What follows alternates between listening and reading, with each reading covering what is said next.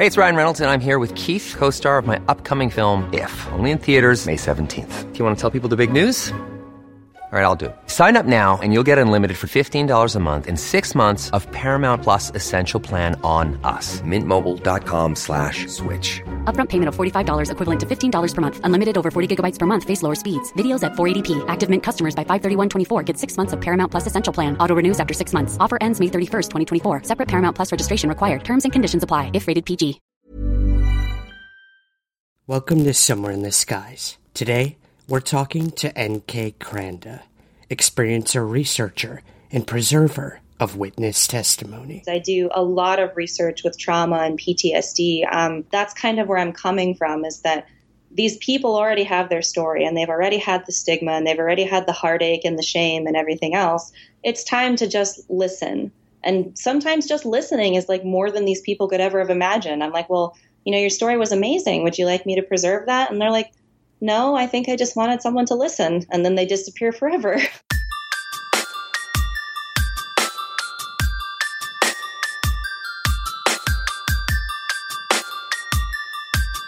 This is Somewhere in the Skies with Ryan Sprague.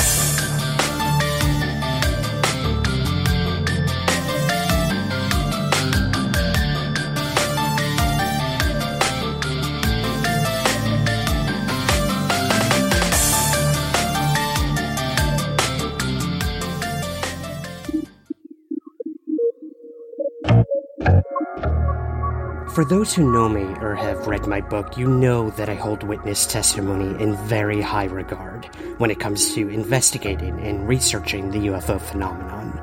Without a witness coming forward, we almost never have anything to work off of. The scientists have nothing to test, the journalists have nothing to report, the investigators and researchers have nothing to investigate. When it comes down to it, the people having these experiences are the only reason you're listening to this show. It's the only reason UFOs are in conversation all over the world. It's because someone looked up in the skies and saw something they couldn't explain. Or they had a close encounter experience with something many believe is otherworldly or non human. And today, we're going to talk to one of the people who listens, who records, and who preserves these stories. N.K. Kranda is a Southern California native now living in Texas. She went to school for horticulture sciences and graduated with the highest honors. She then continued her education in the fields of psychology, PTSD, and trauma therapies. She currently works in experiencer research and preservation and has the honor of interviewing some of the most incredible people this field has to offer. And today, we learn all about her work and where it fits into this giant puzzle of mystery that continues to elude us somewhere in the skies. Hi, Ryan. I'm so happy we finally made this happen. I feel like we've been trying to do this for a while now. I know we uh, we would kind of play tag as far as comments on Facebook goes, and then we're like, oh, we should have an interview, and then another six months went by, so finally, Yep. it's one of those every six month things. We're like passing ships in the wind. But no, we're finally here. We're finally doing this, and I'm so happy to finally have you on because you you represent something that really really attracted me to the UFO topic and uh, phenomena as well, and that's experiencers. Now, I wrote a book all about this in 2016 where I interviewed hundreds of individuals who claimed everything from lights in the sky up to abductions and close encounters, and uh, it was interesting. It was extremely eye opening for me, and I know we're going to get into how it's uh, sort of impacted your life. But before we sort of get to that, I always like to get the origin story of how people uh, became who they are in this field. So, would you mind maybe telling us a little about yourself and how you got involved with the UFO topic? Uh, to be perfectly honest about myself, um, I'm a very normal, regular, boring person. I, uh, I'm pretty much 90 years old. I have an office job. I like to knit. Um, I think that when my uh, toddler was teething, I watched Finding Nemo about 7,362 times. you know, I, I've never had any major psychiatric disorders or anything like that. So I think I'm doing pretty well on that end. Yeah, I, I can blend in with the crowd. You know, I'm just, I'm really just a normal girl. I'm looking at your bio here, and you were a horti- or are a horticultural scientist. Is that true? Yeah, that's what I went to school for. I uh, studied horticultural uh, propagation, um, diseases, and I wrote my paper on uh, the effects of interior scapes and live plants inside of hospitals. And I found that people that had live greenery to interact with or even to look at would heal from surgeries and recover much faster that's like something I, I never really like thought about is like how we can sort of communicate with plants or uh, like how they can be mutually beneficial and whatnot. That's so cool. Absolutely, yeah. And I mean, you also have um, education in the fields of psychology, PTSD, and trauma. So I got to ask, in all of this stuff that you've done, how did UFO experiencers play into all this? How did that happen? to be honest, I'm going to blame my daughter because every parent does. mm-hmm.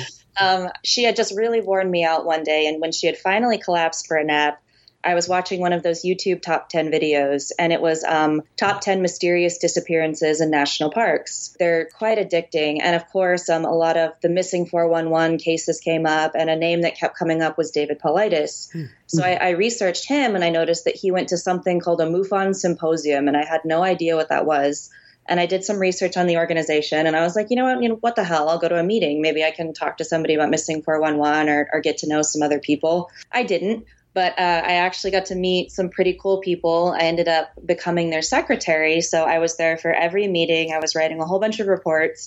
It was very boring. I was very overqualified. Um, I found that a lot of the subject matter was kind of pretentious and uh, speculative. But the most fascinating part about this is that at the end of every meeting, these people would would come in, you know, uh, people that looked like they had just gotten off work, or you know, just a normal mom, like one of like a waitress would come in, and then they would like very quietly and almost like they were ashamed, they would come in and tell an incredible story, like either they had seen a UFO or they had been having this reoccurring nightmare ever since childhood about these things that would come into their room. Um, a couple of people had seen cryptids and things like that.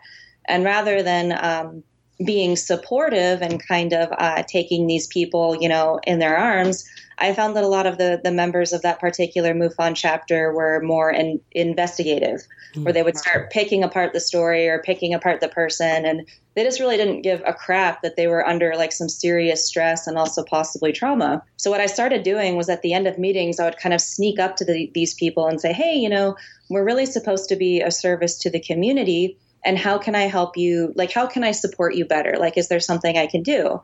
And more often than not, we would end up staying late after the meeting, um, and they would open up to me a bit more because I would just talk to them, you know, person to person, experiencer to experiencer. I was like, man, these stories are amazing. Somebody should really be writing them down. Like, are you writing them down? And they say, no, I've actually never talked about this in my entire life. So eventually, I became the person that started writing those down and um, preserving them and starting to do my own research. That's where it comes in. I mean, firsthand testimony is sometimes all we have to rely on when it comes to these cases. I mean, yeah, dates, times uh, of events are important, obviously. Uh, a scientific approach to ufology is very important, but none of this would happen or none of this would progress if it weren't for the witness themselves telling this story.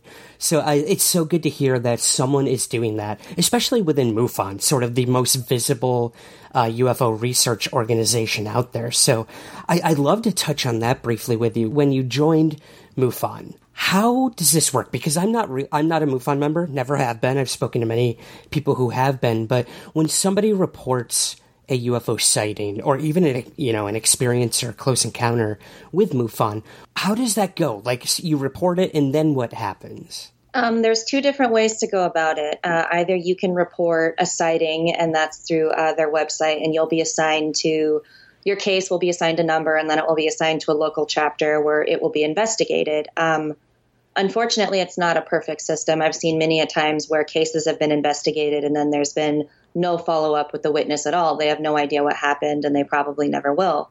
The best that we can do sometimes, the, the good investigators that really are passionate and care about what they're doing, like um, Earl Grey Anderson is a fantastic investigator. Oh, yes, absolutely he actually takes the time to uh, call them and go over photographs and things like that and try to give them at least an idea, you know, whether or not he debunked it and said, hey, you know, this is a balloon and this is why you thought what you saw, or, you know, hey, this is actually a very cool picture. Thank you for sending it in.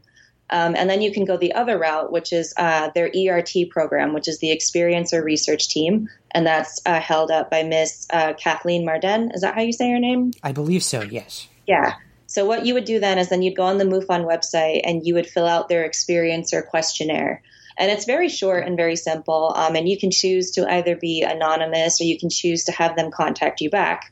And when they contact you back, if you should so choose, uh, they'll do an interview with you and they'll find out exactly uh, what your experience was. You know, did you feel that you were an abductee or were you a contactee? Um, and what they're going to do is while they're going through these interviews with you, they're going to be looking for certain markers. And these markers are what they're going to be taking to compare against other cases for their research to get those uh, patterns of research going. So um, I can't speak that it's like they can't guarantee 100% confidentiality. They just can't. Like we've had leaks happen all the time.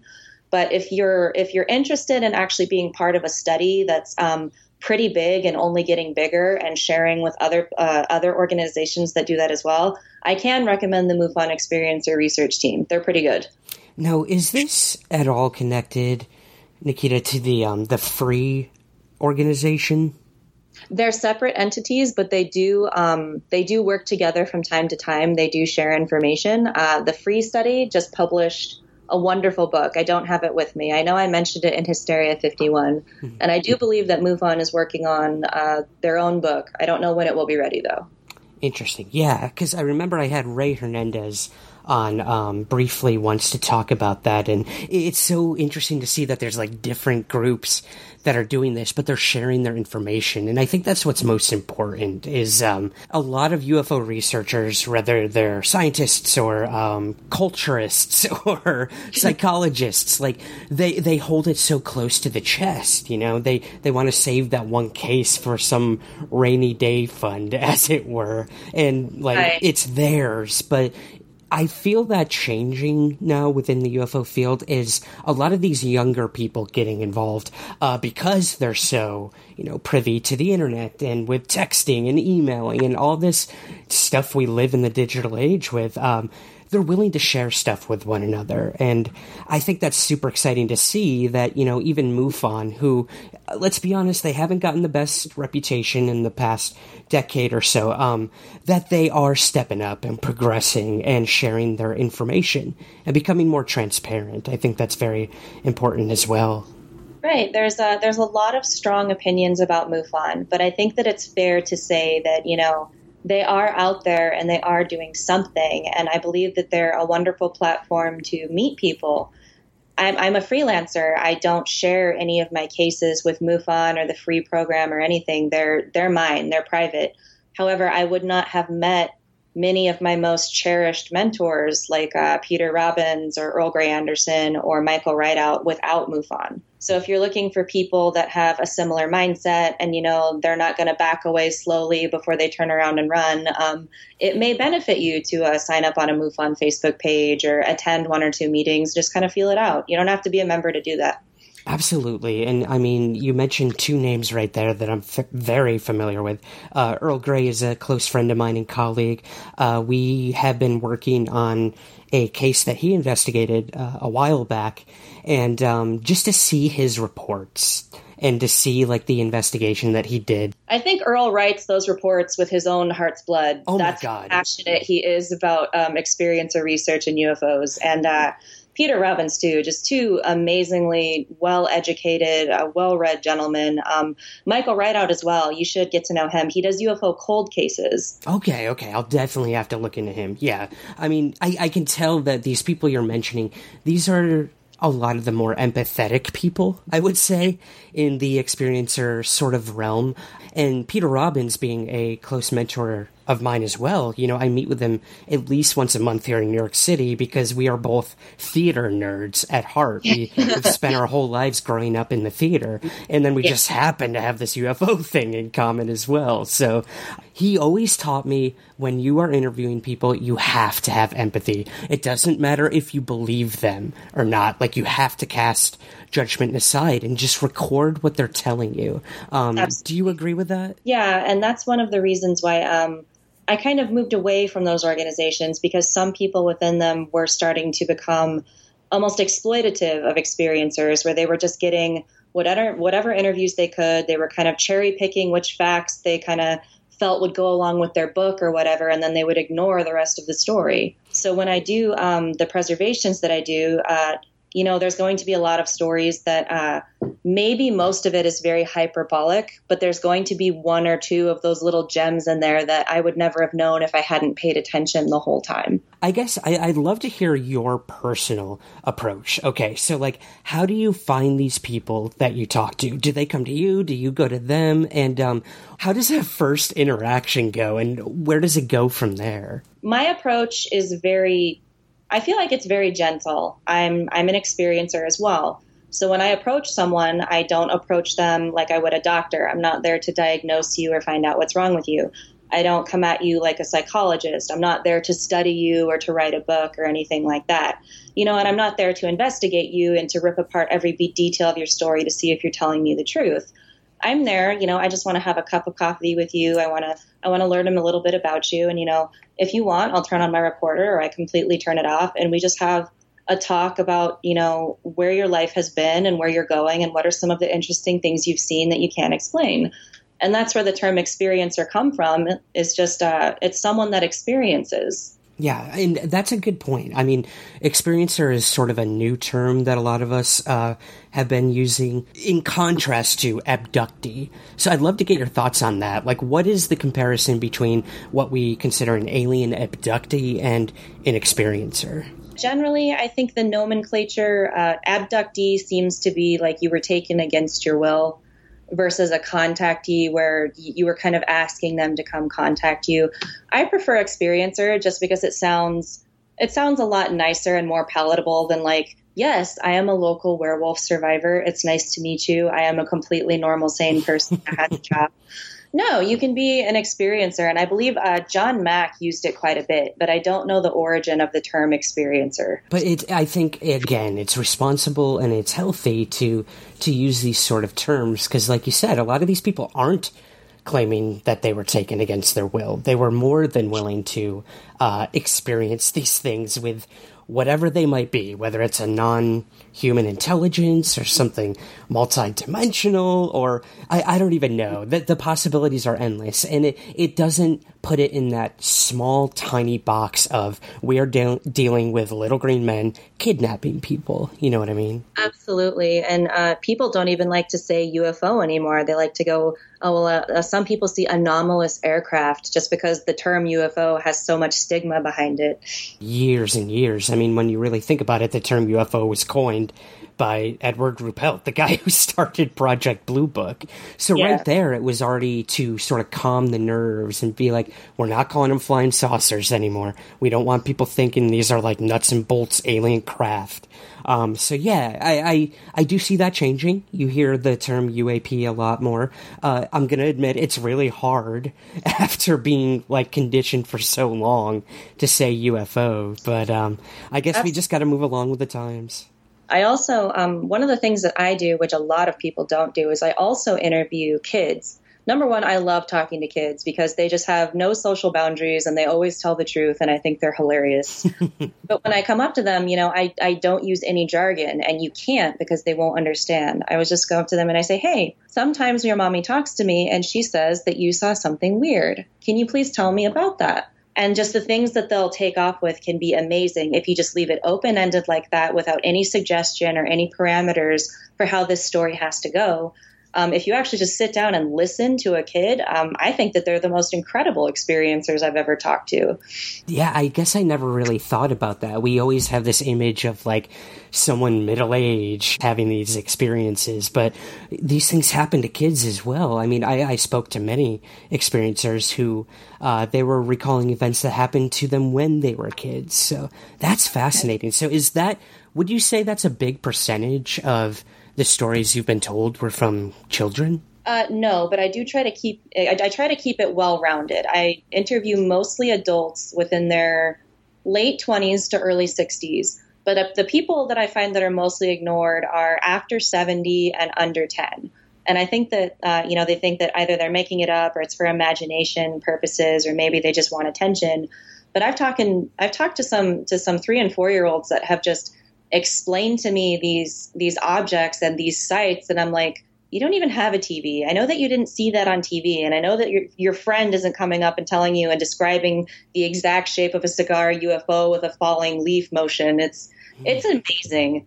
And especially the guys that are uh, older than 70, they have some really amazing stories too. Like uh, the veterans have incredible stories about the things that they've seen. I guess now that they're older, they don't really care about the government coming after them. They're like, ah, fuck it. You know what? If they're going to kill me, they're going to kill me. It's time to talk.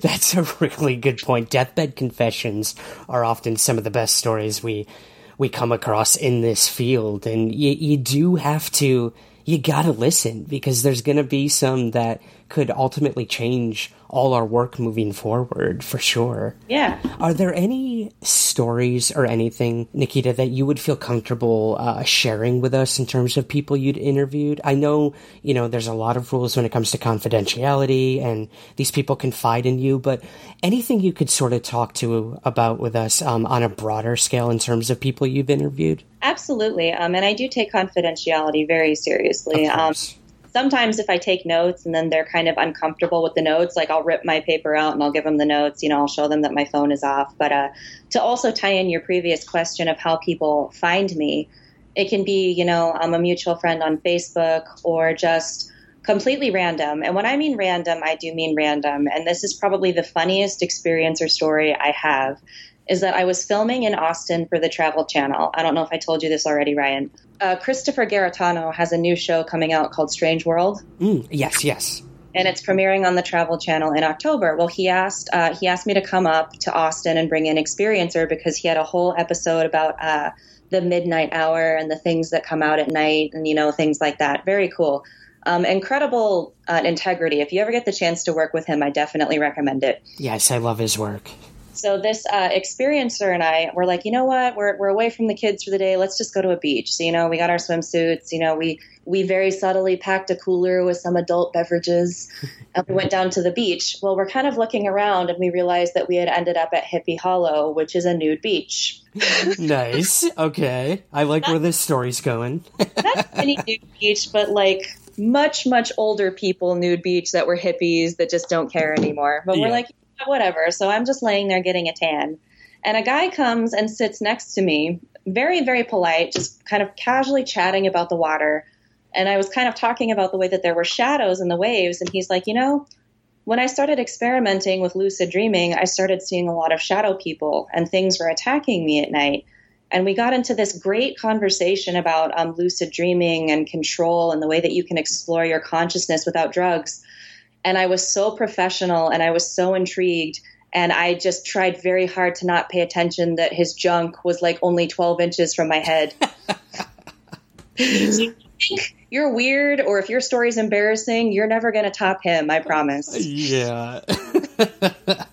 wow, that that is um that that's I don't even know what to say to that. I'm speechless. I, I can't say that I have ever interviewed a uh, a nude experiencer. Yeah, I'm I'm just that kind of a, a professional lady. Um, but yeah, seriously, sometimes they just they'll find me in the grocery store and tell me about a near death experience. Um, and then other times, uh, they'll usually contact me through either a friend or a mutual friend. And those are the ones that are fun because I get to do the really in depth meeting and talk to them sometimes for several different sessions. Mm-hmm. And one of my favorite experiencer stories um, ever was about um, a kid that was going to school on a school bus in the 60s. And he was sitting very close to the back. all of a sudden, he said the bus pulled over for no reason and all the lights out went out on the bus. And he said that the lights went out outside too. Like the, the, the clouds had just gone over the sun very suddenly and everything was very dark.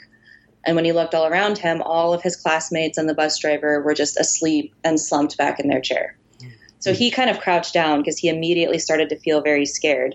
And he said he didn't know what it was at the time, but he started to smell like that ozone heaviness in the air. Mm-hmm and that the school bus doors opened and one of those big hooded cloaks jumped up onto the school bus. Okay. and he said it was so tall that it completely overcame the double doors that opened. It caused the bus to slump over and nobody woke up. And that he started pointing out different kids. And then he had the little, the tiny grays, like the ones that are only two or three feet tall, pick out a select two or three kids, took them off the bus, he said that they were gone for about an hour, brought them back, and then um, just like that, the lights came back on the bus, the sun came back out, the kids started talking again, and nobody nobody mentioned it at all. And he's like, "Did you guys did you guys see that? What, why were you all sleeping? Like what happened?" And they're like, "Why why are you freaking out? Be quiet." They said that he they just ignored him. But when the school bus actually got to the Air Force base where it was going, because he was going to school on an Air Force base, the guards ripped the bus driver off of the bus because they had four hours of missing time. Whoa. And this wasn't a remote road either. There was run road to the base and run road away from the base. Like, you know that they had been backtracking looking for him and these 20 or 30 kids, and they were just nowhere to be found. So that one uh, scared the crap out of me. Yeah. That one's my favorite. Um, but some of them are overwhelmingly positive, like where they feel like they're talking to like almost the energy of Gaia and the earth, and they, they kind of um, they look at it that way. Other people have had in experiences with what they feel are like shamanic spirits. Mm-hmm. Um, other people I've talked to, uh, the cryptid people are always cool because they're they're not lying, but they they just do some incredibly dumb things. Like, oh, there's a six foot tall dog man over there, and I really want to take a picture of it. I'm like, why would you walk towards it? Yeah, that's a good point. Uh, you do hear that often. That um, oh, there's there's a Bigfoot. I'm going to throw a rock at it and see how it uh, responds. Yeah, I guess that's just classic human behavior. Um, my other favorite ones are uh, I always like to ask people about near death experiences, and I think that that's pretty common amongst experiencer stories. Is that once or multiple times in their life they've had some instance where they were like, "Yeah, I should have been maimed or I should have died, and for whatever reason I'm okay." Yeah, that that's a good point. A lot of people turn to um, NDEs in terms of uh, abduction experiences. Have you found any sort of correlations between these two different things? Um, some of the correlations I found is um, I had one experiencer that literally fell off of a cliff, Oof. and he he has no idea how he survived. He said he woke up in a very comfortable position and he was just snuggled up in all of these cactuses. he said that it didn't hurt until he got up, but he he fell over four stories. He should have died. Um, and then uh, Earl Grey recently wrote about a near death experience as well, where uh, his parents got into a car accident, and back in the day, you know, seatbelts were not a thing. Mm-hmm. They did a rollover, and he was thrown from the vehicle. And when he woke up, he was in between three different rocks. He said that should have should have mashed my brains very prettily against the grass, but I was fine. So it's mm-hmm. it's almost like something protects them or watches over them. Uh, other ones, I have no idea. That's a really good point. There is a gentleman I talked to that was in the, uh, I believe, the Navy, and he had a in a, a close encounter experience on his way to his first ever like where he was going to be stationed when he was in his like early 20s and he had a close encounter experience and he kind of brushed it aside. He had a couple beers after and went to the local bar and then did his work, but he he attributes this experience that he had in his 20s to many really life altering close calls throughout his life. He said, I should have died like at least five times now. And uh, every time something either like miraculous or completely coincidental has saved my life. And I feel like that all started when he had this. When he says it all started when he had this close encounter. So that's really interesting. And it's extremely prevalent. And a lot of people say like, "Oh, it's just coincidence. It's just coincidence." I'm like, if it was just coincidence, I would believe you at the sixth or seventh time that you would have died. Like either you're very lucky or very unlucky. I haven't decided. Yeah, yeah. The debate's still out on that one. Wow. Yeah, those cases are really interesting. Um, sort of, I guess, switching gears. All right. So these are the people who you genuinely believe and you preserve their stories, but there is that other side of all this that we don't ever really want to talk about, but we have to, and that's the people who clearly are either delusional or um, exaggerate or just straight up lying to our faces. So, have you ever had that experience where you had to like stop them and be like, I'm sorry, I, I can't do this? Have you ever had that awkward moment? Because I know I have. Ryan Reynolds here from Mint Mobile. With the price of just about everything going up during inflation, we thought we'd bring our prices down. So to help us, we brought in a reverse auctioneer, which is apparently a thing. Mint Mobile unlimited premium wireless. Ready to get 30, 30, bit to get 30, bit to get 20, 20, 20, bit to get 20, 20, bit to get 15, 15, 15, 15 just 15 bucks a month. So, Give it a try at mintmobile.com slash switch. $45 upfront for three months plus taxes and fees. Promo for new customers for limited time. Unlimited more than 40 gigabytes per month. Slows. Full terms at mintmobile.com. When you're ready to pop the question, the last thing you want to do is second guess the ring. At Bluenile.com, you can design a one of a kind ring with the ease and convenience of shopping online. Choose your diamond and setting. When you find the one, you'll get it delivered right to your door. Go to Bluenile.com and use promo code LISTEN to get $50 off your purchase of $500 or more. That's code LISTEN at Bluenile.com for $50 off your purchase. Bluenile.com code LISTEN. One size fits all seemed like a good idea for clothes Nice dress. Uh, it's a it's a t-shirt. until you tried it on. Same goes for your healthcare. That's why United Healthcare offers a variety of flexible, budget friendly coverage for medical, vision, dental, and more. So, whether you're between jobs, coming off a parent's plan, or even missed open enrollment, you can find the plan that fits you best. Find out more about United Healthcare coverage at uh1.com. That's uh1.com.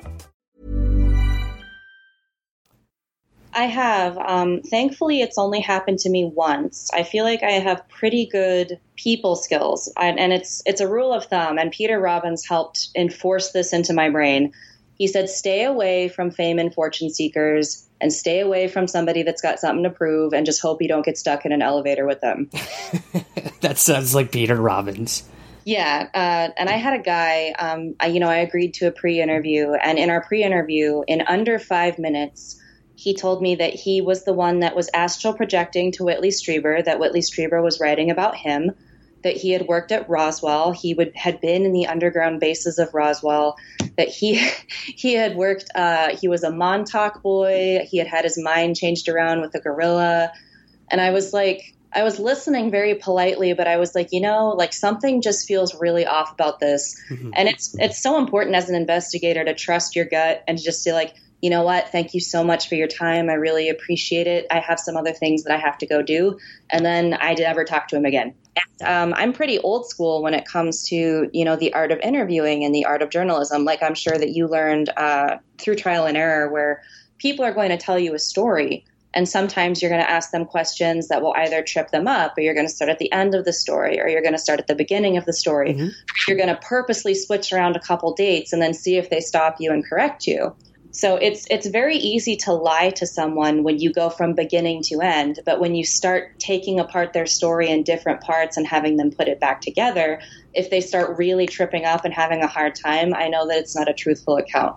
That's a really, really good point. A lot of the times you can tell because it, you're right. It's a script that they've basically memorized at that point. So if it's real, if it's genuine, you would hope that you could start from anywhere and have them tell you the same story. So I, I agree to those those same sort of jour- journalistic approaches. Is let me see let me see how accurate they can be when I mix things up and put the pieces all over the place. And most of the time, they can do it. And that's when you know you've got like a genuine experiencer, at least in my opinion. Absolutely. And then I also pay attention to um, body language, to tonal intonation. Um, I prefer just having um, a manual voice recorder rather than a camera because I think cameras make people very fidgety and uncomfortable. But um, yeah, fortunately for me, you know, I'm not famous. I'm not rich. Like, I, I rarely have people that seek me out that want to lie to me for some sort of personal gain. right. Right. I, and you know what? I think that's your biggest strength is you're not out there writing a book based on someone's experience and making all this money while they're getting the ridicule and the baggage that comes with coming forward. You know, yeah. it, it's tough. And when I wrote my book, I I told every single person that I spoke to, like, are you sure? Are you sure you want to do this? Because once it's out there, there's no turning back at that point. And I would say 99.9% of the people in my book said, Yes, I want to do this. I want to use my real name. I trust you with my story. And when they say that, I don't know about you, Nikita, when they say they trust you with their story and nobody else, that was enough for me to be like, wow, like this is real now. Like I'm about to publish this thing with these people's accounts and that's going to impact their lives. You know, their coworker is going to read that. Their doctor is going to read that. Their kids are going to read about this. It's it's it's crazy. It is and and you you do the same thing I do. You've given them the incredible gift of their own voice back to them. And it's not so much that you and I work to have other people believe these experiencers we work with the experiencer so that they can believe themselves. You're not crazy and you're not weird. You just saw something that you can't explain. And that doesn't mean that there's any deficit that has to do with you. And those are my three big things that I always try to tell experiencers is that, you know, number one, just because something weird happened to you, it doesn't make you weird. And that you should honor yourself because you survived. And I had an experiencer that when he was um, eight years old, he was being just constantly harassed by these um, entities. I don't know what they were. They may have been the children with the black eyes, or they may have been something much more sinister. But they kept trying to get him to lure other kids out into the forest. Tell them, like, oh, you know, your friends will believe you if you bring them out here. You know, we'll show them our ship. You know, just bring your friends. Everything will be fine. Don't you want your friends to like you? And he said that because he wouldn't bring any more kids out there, that these entities made his life a living hell. And I had to stop him and I said, you know, we really need to take a second here and honor eight year old you. We need to honor him because he survived, and we need to honor him because of what he did. Because if he didn't do it, you wouldn't be here today, and there would be a lot more harm that would have been done to all those other kids. And he just started to cry. yeah, yeah, it's it's it's really interesting. It, it, reminds me often of the work that people do with uh, victims of trauma, or I should say survivors. Victim was the wrong word, excuse me. No, you're, you're on the right path there. That, that's my other specialty is I do a lot of research with trauma and PTSD. Um, and and that's uh, that's kind of where I'm coming from is that these people already have their story and they've already had the stigma and they've already had the heartache and the shame and everything else. It's time to just listen and sometimes just listening is like more than these people could ever have imagined. I'm like, well, you know, your story was amazing. Would you like me to preserve that? And they're like, no, I think I just wanted someone to listen, and then they disappear forever.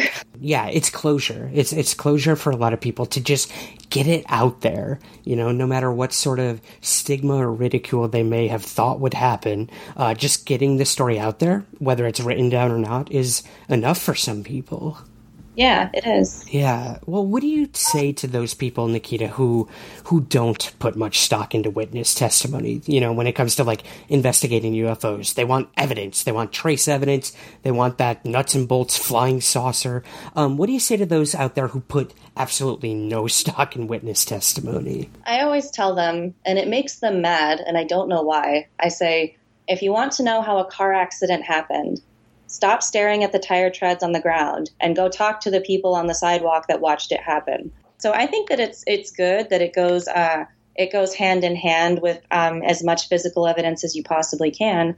But I think that a lot of these things that people are interacting with, um, they don't leave much of that evidence behind, and we just we just have them and their story. Well, I mean, in terms of that, what is sort of your goal in preserving these stories? You know, can can they work in tandem with physical evidence? And what do you personally hope to? I guess, what do you hope will happen with these stories when it comes to UFO and experiencer research? I, I'm just so sad at how much testimony and how much evidence has already been lost because of stigma, and how many people have passed away, you know, never telling their story or you know swearing someone else to secrecy And you know, as experiencers, you're not as alone as you think you are. There are other people out there that have seen what you've seen and that have felt the terror that you have felt, and they've felt that loneliness. And I think that the only way for us to really explore that and to learn more about it is to start really just recording these the best that we can and start preserving them so that even if we're not getting much out of the research now, in the future, I could meet one experiencer that has one story that could blow up my whole board with all my push pins and make me go hallelujah.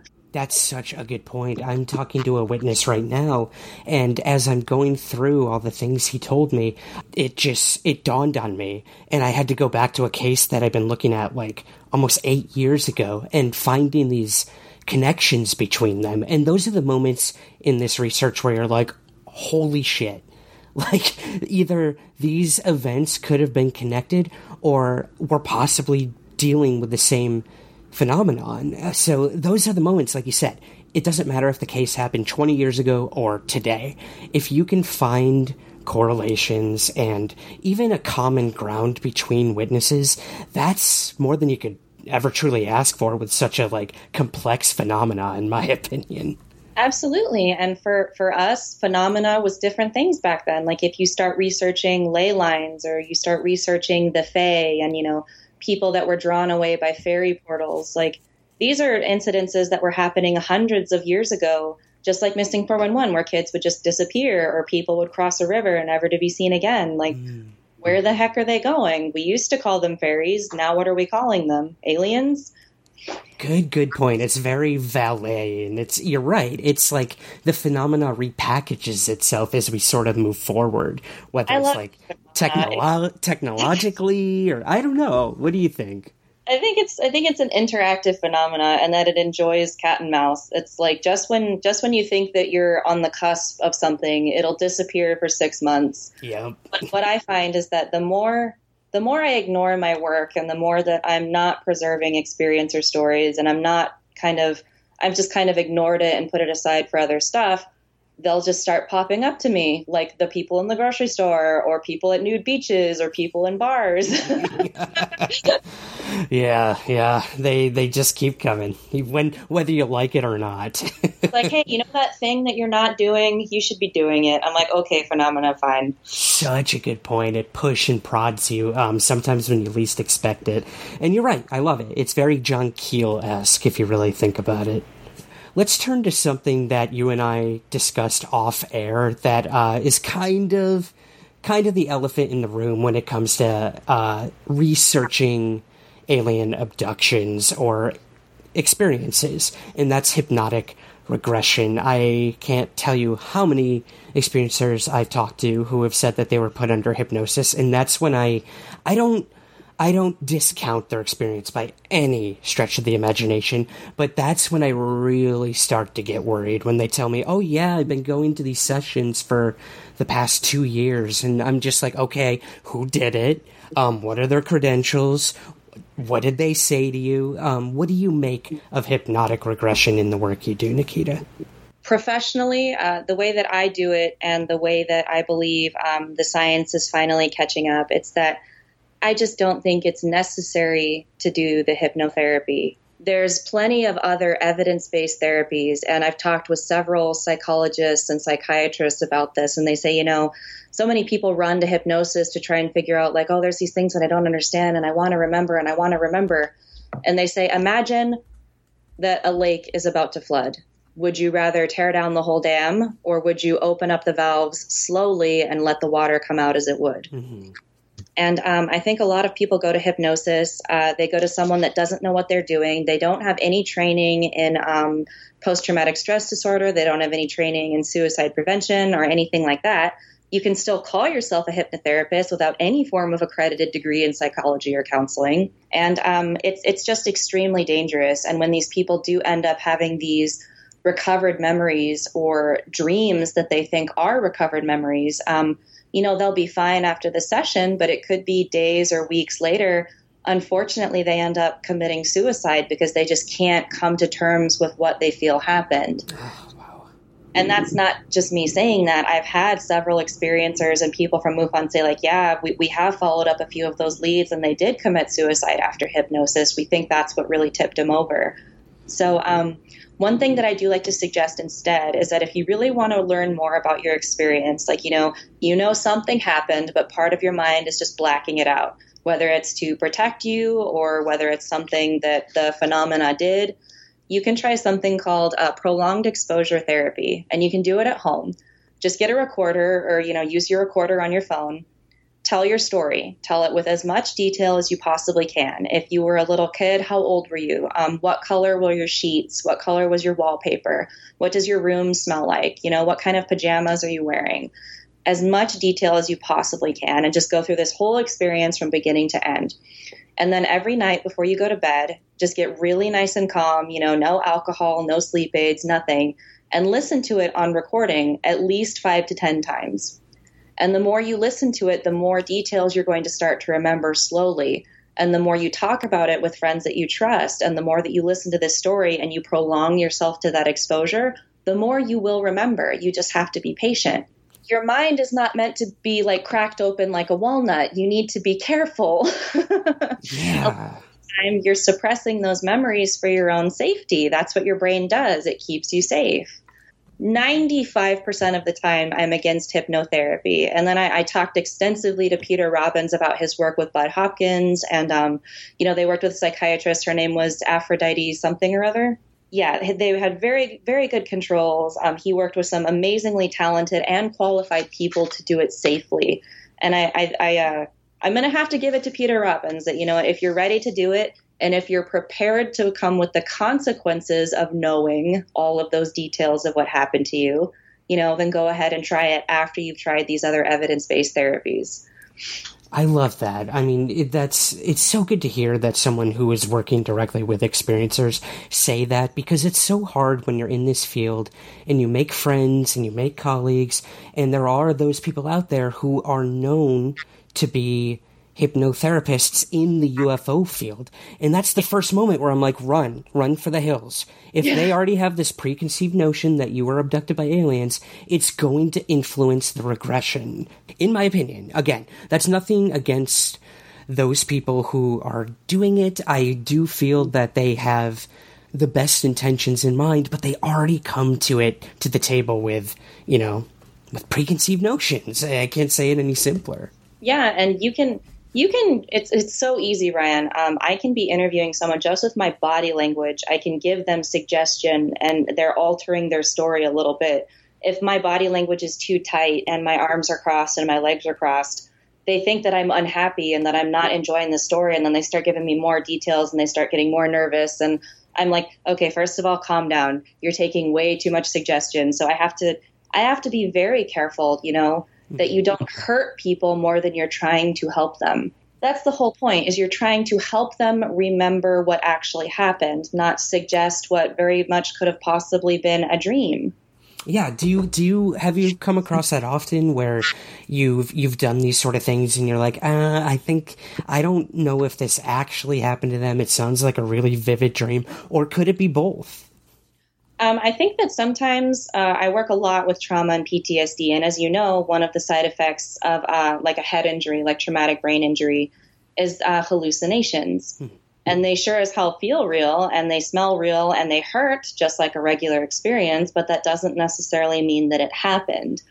So I do a whole bunch of research. Um, I reach out to professionals and as often as I can if I feel like, hey, I understand that you really want to get to the bottom of what happened to you, but you need to go to a doctor first because I don't want you to feel uncomfortable or starting to get stressed out. It's a delicate line you have to walk, especially with uh, people that have post traumatic stress disorder, you know, and then sometimes they'll have blackouts and sometimes they'll have false memories. And uh, sometimes you'll just be trying so damn hard to remember what that alien looked like, your brain will just feed you an image that you saw when you were a kid it's why I do so much research is because I refuse to ignore the parts of the, the experiencing that I don't like.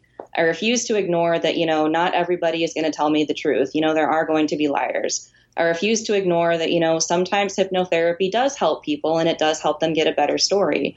And I refuse to ignore, um, you know, that sometimes people will just add in extra details when they don't necessarily mean to the intention isn't to mislead the person interviewing them. It's just it's subconsciously you're just trying to you know, fill in those gaps. But yeah, it's got to be tough. But what I will never, ever, ever shut up about is the exploitation of experiencers. Like, I hate it. I hate the people that just rip out their innards and their heart and soul because they're trying to write a book or get a good TV show or something else. You know, like, you know, that's that's their life. They have to live with that. For you, it's just 30 minutes of a show or a chapter in a book. Yeah, I don't have very much respect for some of the investigators in the field because of that, but um, people like you and uh, Peter Robbins, Christopher Garetano as well. You know, they're respectful. They're always doing continuing education. Um, they're uh, they're very gentle in their approach. You don't ever give anybody gotcha questions. mm-hmm. There was a gentleman I spoke to uh, recently who's you know a pretty big name in Hollywood, and he was hired to do a TV show where he would go out and talk to alien abductees and uh, firsthand witnesses to UFOs and they said, okay, good. Like, you already have the knowledge and you know the people out there who've had these experiences. So, like, we're just going to go in with a little, you know, a light tone. And he said, what do you mean a light tone? And like, you know, like, we, we just want to make it kind of lighthearted. And he's like, what do you mean lighthearted? These people's lives have been completely altered by these things. So it yeah. was so good to hear that a, a person in Hollywood who is known to be a comedian wanted to do a legitimate UFO TV show and cast these people in the right light. And he said, fuck no, I'm not doing this. He's like, and they were ready, I'm not kidding you, they were ready to like greenlight this thing, give him 10 episodes, and they were going to start filming in like two weeks. And he said no. He, he, put the whole thing behind him. He said, "Now is not the time. These aren't the people I want to work with," and uh, I really had to respect him for that. Definitely. Um, and true integrity in the field of UFO research, it, it can be hard to find. It can be extremely hard to find. And, you know, being one of those people who is now kind of in that that wave of UFO television. It's not easy. And I'm not defending production companies or TV networks. Their job is to entertain. And these topics can often be entertaining. But when it comes to actually putting people on television in front of a national or international, you know, grandstand to tell their story, uh, you have to respect that. And you have to do whatever you can. I mean, I have fought and chewed my way up to be like, no, we are going to do this serious.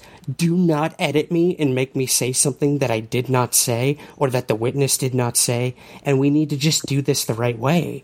And I know there's a lot of people out there who regret having done television because of those reasons. The reputations in the field are gone because of it. So it's such a fine line because of course you want to get it out there.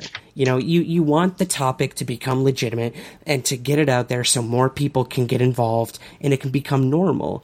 But at the same time, it, it's just such a fine line between entertainment and, uh, and what's actually happening. Absolutely. And, uh, for, for, for people out there that are experiencers and you want to actually start talking about your story and telling people about it, what you can do is um, just take aside one person that you trust and say, Hey, I'd like to talk to you about something. You don't necessarily have to have an answer or an opinion, but I would just really appreciate it if you would just listen to me. And then go ahead and tell them some part of your story. You don't have to tell them the whole thing. And then just see how they react. You know, are they supportive? Are they judgmental? You know, just kind of try and gauge their reactions versus the experience that you have. And that's very important because the more you start to tell your story, the more that you believe yourself. That's a really good point. Sometimes it takes like one person to listen. And what I really respect about what you're doing too, Nikita, is I've heard you say that like you don't really care about the UFO field or these if we ever get like a disclosure. For you, it's about preserving these stories so that these people can move on with their lives. Um, am I sort of on the right track with that? Absolutely. Um, I care about people and I care about them one on one and I care about, you know, not just writing down a good story, but, you know, how can I help you in a way to process this so that you can kind of come back to some sort of equilibrium or at least an understanding with yourself that something happened that you couldn't control and you're you're okay you're still going to be okay and um, not to play this card because so many women do but being a young woman in the field of UFOlogy, like I'm a phenomena in a field working with phenomena.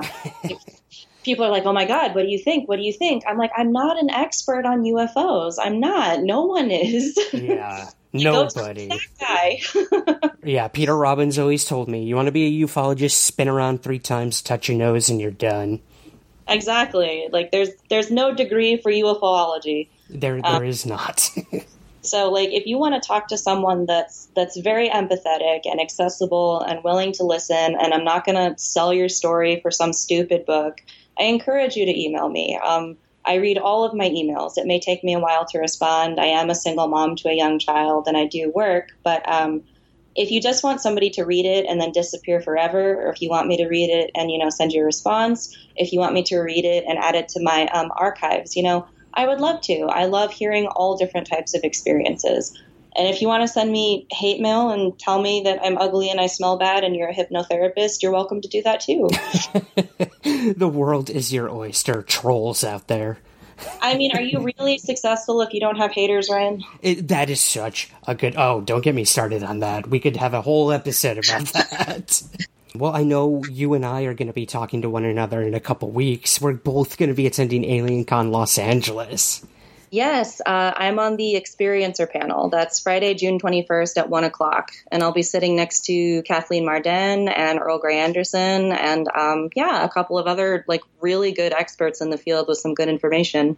Yeah, I'm super excited about that. I think you and I are doing our things at the same time, unfortunately. Oh, Ryan, you're just going to have to miss it. I'm sorry. Yep, yep. I'm gonna. I'll leave my own. Yeah. Sorry, guys. I got to take a five minute break here. I have to go watch Nikita not talk because other people more important than her have to do all the time.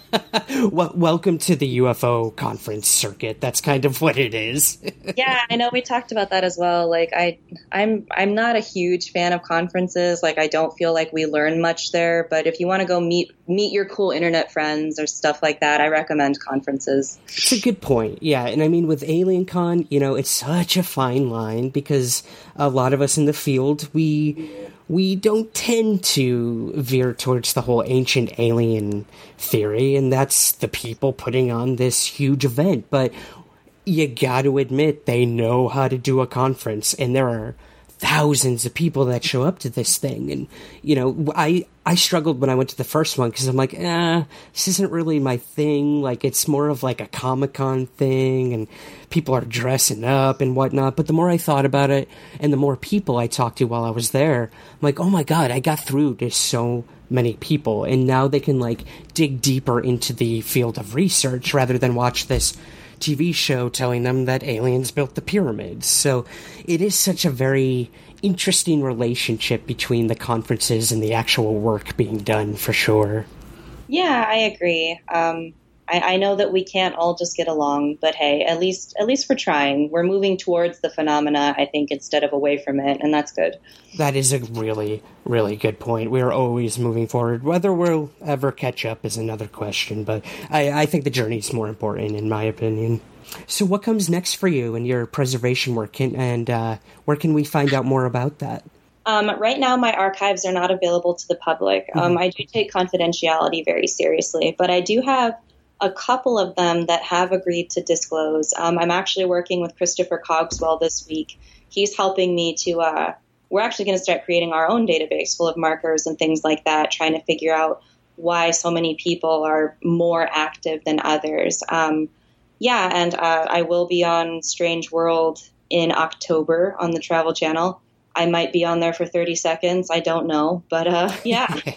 yep, welcome to the world of television. You, like if I see you posting on Facebook and your website, that means you're not working. Exactly, exactly. Well, I'm super excited to hear that you're working with Chris Cogswell. I will be on a panel with him at AlienCon. He is one of the best people in the field right now. So to hear that you guys are working together, I can't even imagine where that's going to head. So I have to thank you so much for coming on Somewhere in the Skies today and sharing all of this with us, Nikita. Yeah, thank you, Ryan. Um, can't wait to see you guys at AlienCon. And uh, yeah, just just remember the last thing, and it's the last thing I always tell my experiencers before I give them a hug. It's because I like to hug, but it's just honor yourself because you survived.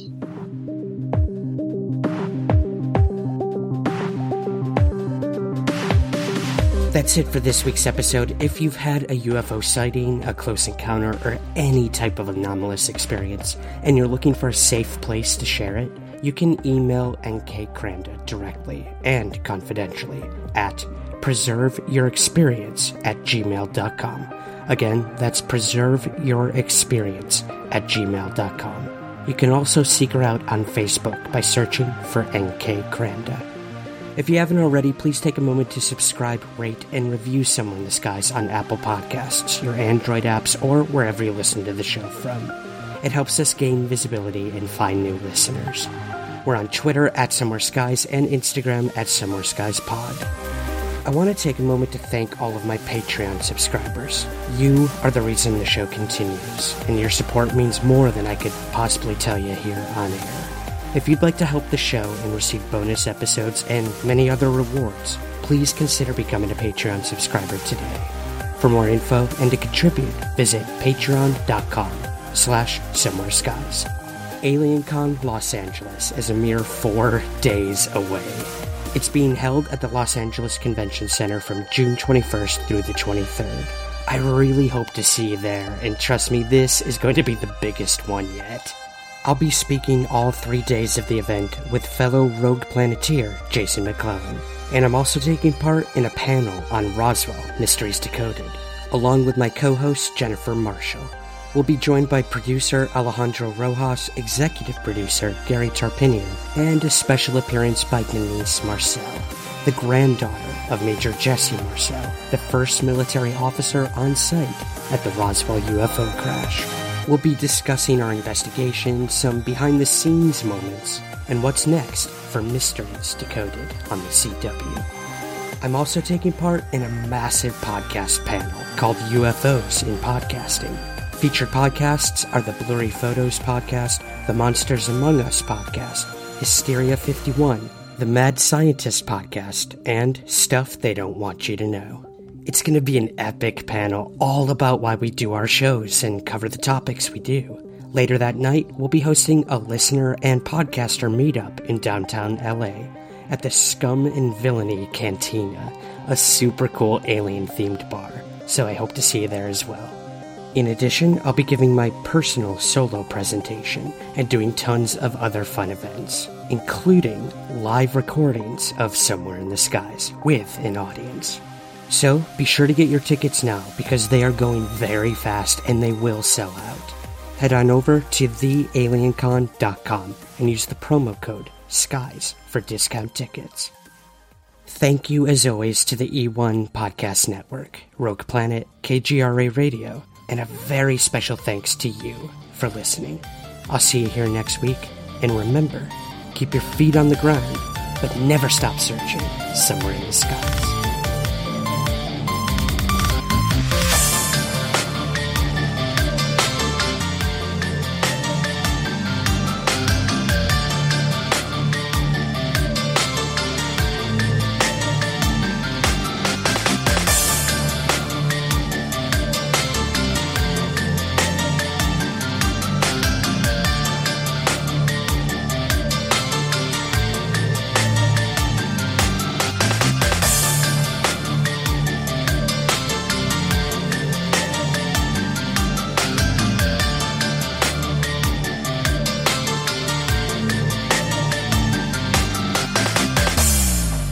Somewhere in the Skies is produced by Third Kind Productions in association with the Entertainment One Podcast Network. To learn more, visit entertainmentonepodcast.com. Hey, it's Danny Pellegrino from Everything Iconic. Ready to upgrade your style game without blowing your budget? Check out Quince. They've got all the good stuff shirts and polos, activewear, and fine leather goods, all at 50 to 80% less than other high end brands. And the best part? They're all about safe, ethical, and responsible manufacturing. Get that luxury vibe without the luxury price tag. Hit up quince.com slash upgrade for free shipping and 365 day returns on your next order. That's quince.com slash upgrade. Even when we're on a budget, we still deserve nice things. Quince is a place to scoop up stunning high-end goods for 50 to 80% less than similar brands. They have buttery soft cashmere sweaters starting at $50, luxurious Italian leather bags, and so much more. Plus, Quince only works with factories that use safe, ethical, and responsible manufacturing. Get the high-end goods you'll love without the high price tag with Quince. Go to quince.com/style for free shipping and 365-day returns.